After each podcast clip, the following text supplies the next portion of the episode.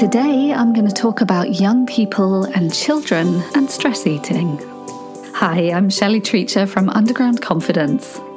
I help people to understand what triggers them into difficult eating patterns and to find a different way to cope. If you're an adult or a young person who wants support with self confidence and managing your comfort eating, you can find a link to my Comfort Eating Recovery Starter Kit in the notes. The latest data by the UK Parliament Post from 2019 to 2020 reported that at the end of primary school, 35% of children aged 10 to 11 years were living with overweight or obesity.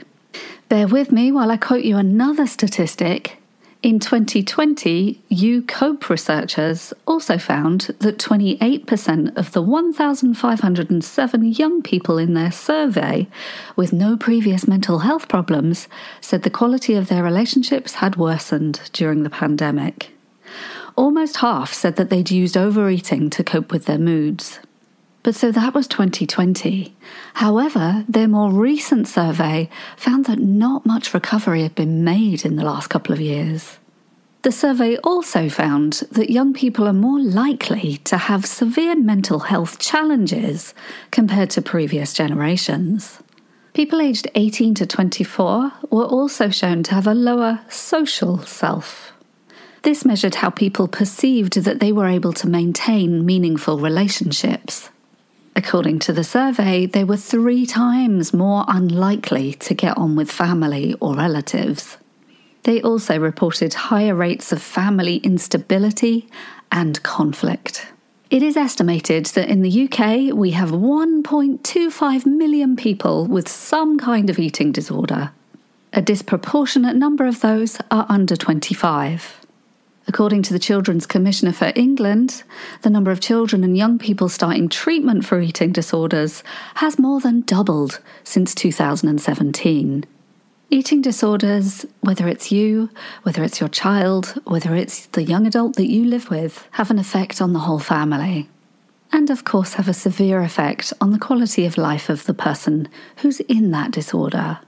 With one in three UK kids leaving primary school overweight and young adults battling mental health issues, overeating is being widely used as a coping mechanism. Usually, I give you tips on how to cope with your own comfort eating. So, of course, everything that I've talked to you about can be useful for your child or your adolescent too.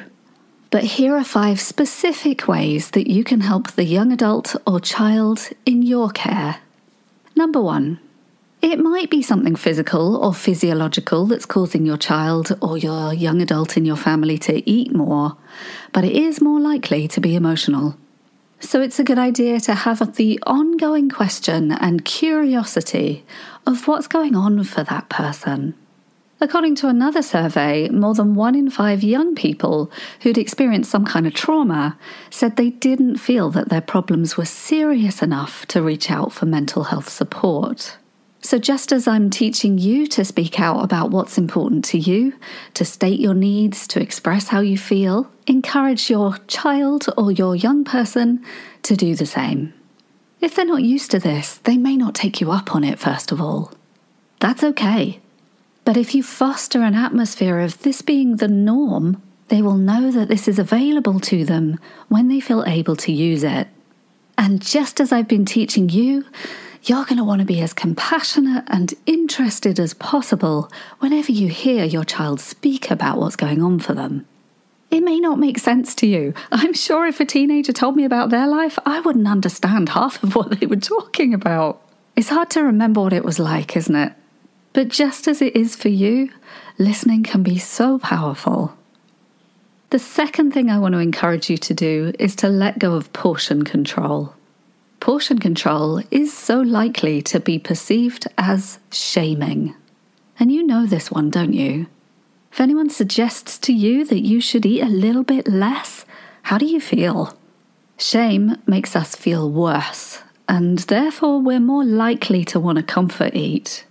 But this may be even worse for a child or a teenager. You might remember this yourself. It's so important to fit in, isn't it, when we're young? So, this portion control can come with instant, unchallenged, unthought about feelings of shame.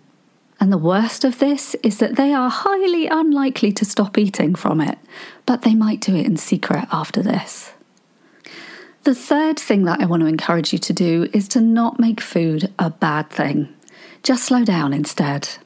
Food is a good thing. We need it to survive, and it can be a pleasure. But binge eating or comfort eating often happens really fast. And I would argue that the pleasure in eating has completely gone by this stage. So demonstrate eating slower. This might be good for you too. Perhaps as a family, start eating more mindfully around the dinner table. Slow down and enjoy your food by way of showing your child or your young adult that pleasure is really important. Number four, talk about responding to hunger or signs of hunger. Start talking about the difference between responding to cues in your body for hunger as opposed to stress, difficulty, or emotion you can actually explain to your child or to the young person in your family that in this culture we rely on external substances and behaviours to feel better, but that we really need to develop our inner resources for reassurance and comfort. As a lifetimes project, you can be teaching your child that there are other ways to manage how you feel that actually are more substantial. As you're listening to this podcast, I'm guessing that this might be something that you could learn together the absolute best thing that you can do for your child who overeats is to learn this one for yourself and to pass it on. Start by explaining that none of us are perfect and that this is what we all do to some extent. We instinctively squash uncomfortable feelings with something else that makes us feel more tolerant of what's going on. And then find other ways for both of you to feel more confident and comfortable in your skin. This leads me to number five Get to know what your child, what your young adult actually enjoys.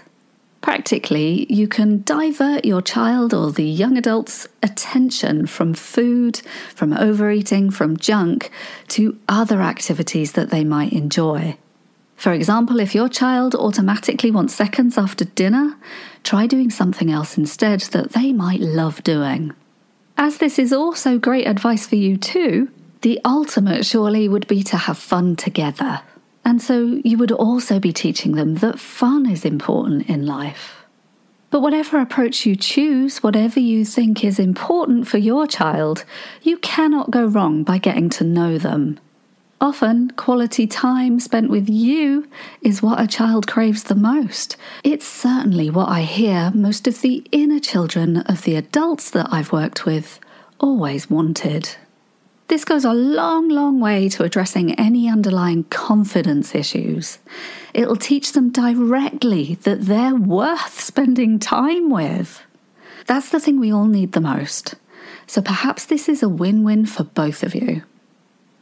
One of my best friends is in a constant, ongoing battle to teach her child what addiction is and how to manage how she feels differently to being absorbed in all the things that she's obsessed with.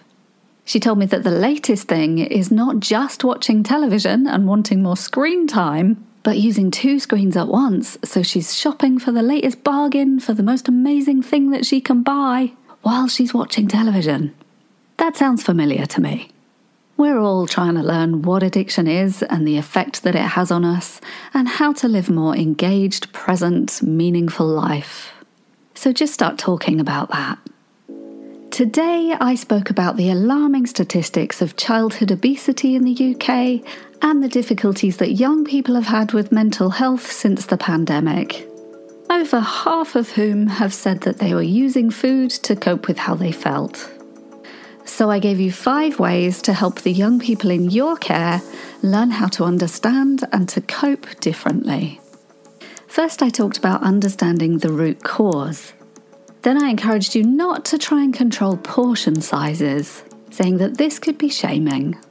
I talked about making food a good, fun thing that you can eat slowly and mindfully, together. Then I encouraged you to talk about responding to hunger rather than stress. Then I encouraged you to engage in activities that your child loves to preempt overeating. I also talked about encouraging you to address your own habits together with your child. One of the things that people say to me is that they're frightened that they'll pass on their habits to their children. Learning to have fun together, to enjoy your food, but to enjoy each other's company as well. This might be the secret sauce for both of you. Thank you so much for listening to the end today and for bearing with me while I didn't produce a podcast last week. I was intending to, but I had yet another cold. According to something I read in the newspaper, the week before last was the sickest week of the year. And I felt really smug that I'd managed to escape illness on that week, only to be struck with it the following week. It's tough being ill. It can bring out your emotions as well. So don't be surprised if you're not feeling your best when you're physically not well. As one of my wise clients put it, of course, if you're not feeling physically well, you're not going to feel emotionally well either, because the body and the mind are utterly one. This is another one of the things that I'm constantly telling you about here. The mind, the body, the emotions reflect each other's state. So, as with coming out of the pandemic and forgiving ourselves for perhaps not having completed everything that we thought we should have by now, I'm just slipping in a little reminder to be kind to yourself about whatever you're struggling with. This is human, this is normal, and everybody's doing it. but if you want help with any of that, you know where to find me. I've been giving out my Comfort Eating Recovery Starter Kit. Would you like to receive this? You can email me or you can find the link in the show notes. I've pulled together the best of my resources for this. Next week, I'm going to start talking about Christmas, and as I usually do at this time of year, I'm going to start reading some bedtime stories. This year, I'm trying to find stories from people who I know. So if you've written any nice little tales that are perhaps a little bit magical and you want your story to be read out on air, please let me know. Thank you so much for listening today. This has been Shelley Treacher from Underground Confidence. I'll see you next Thursday.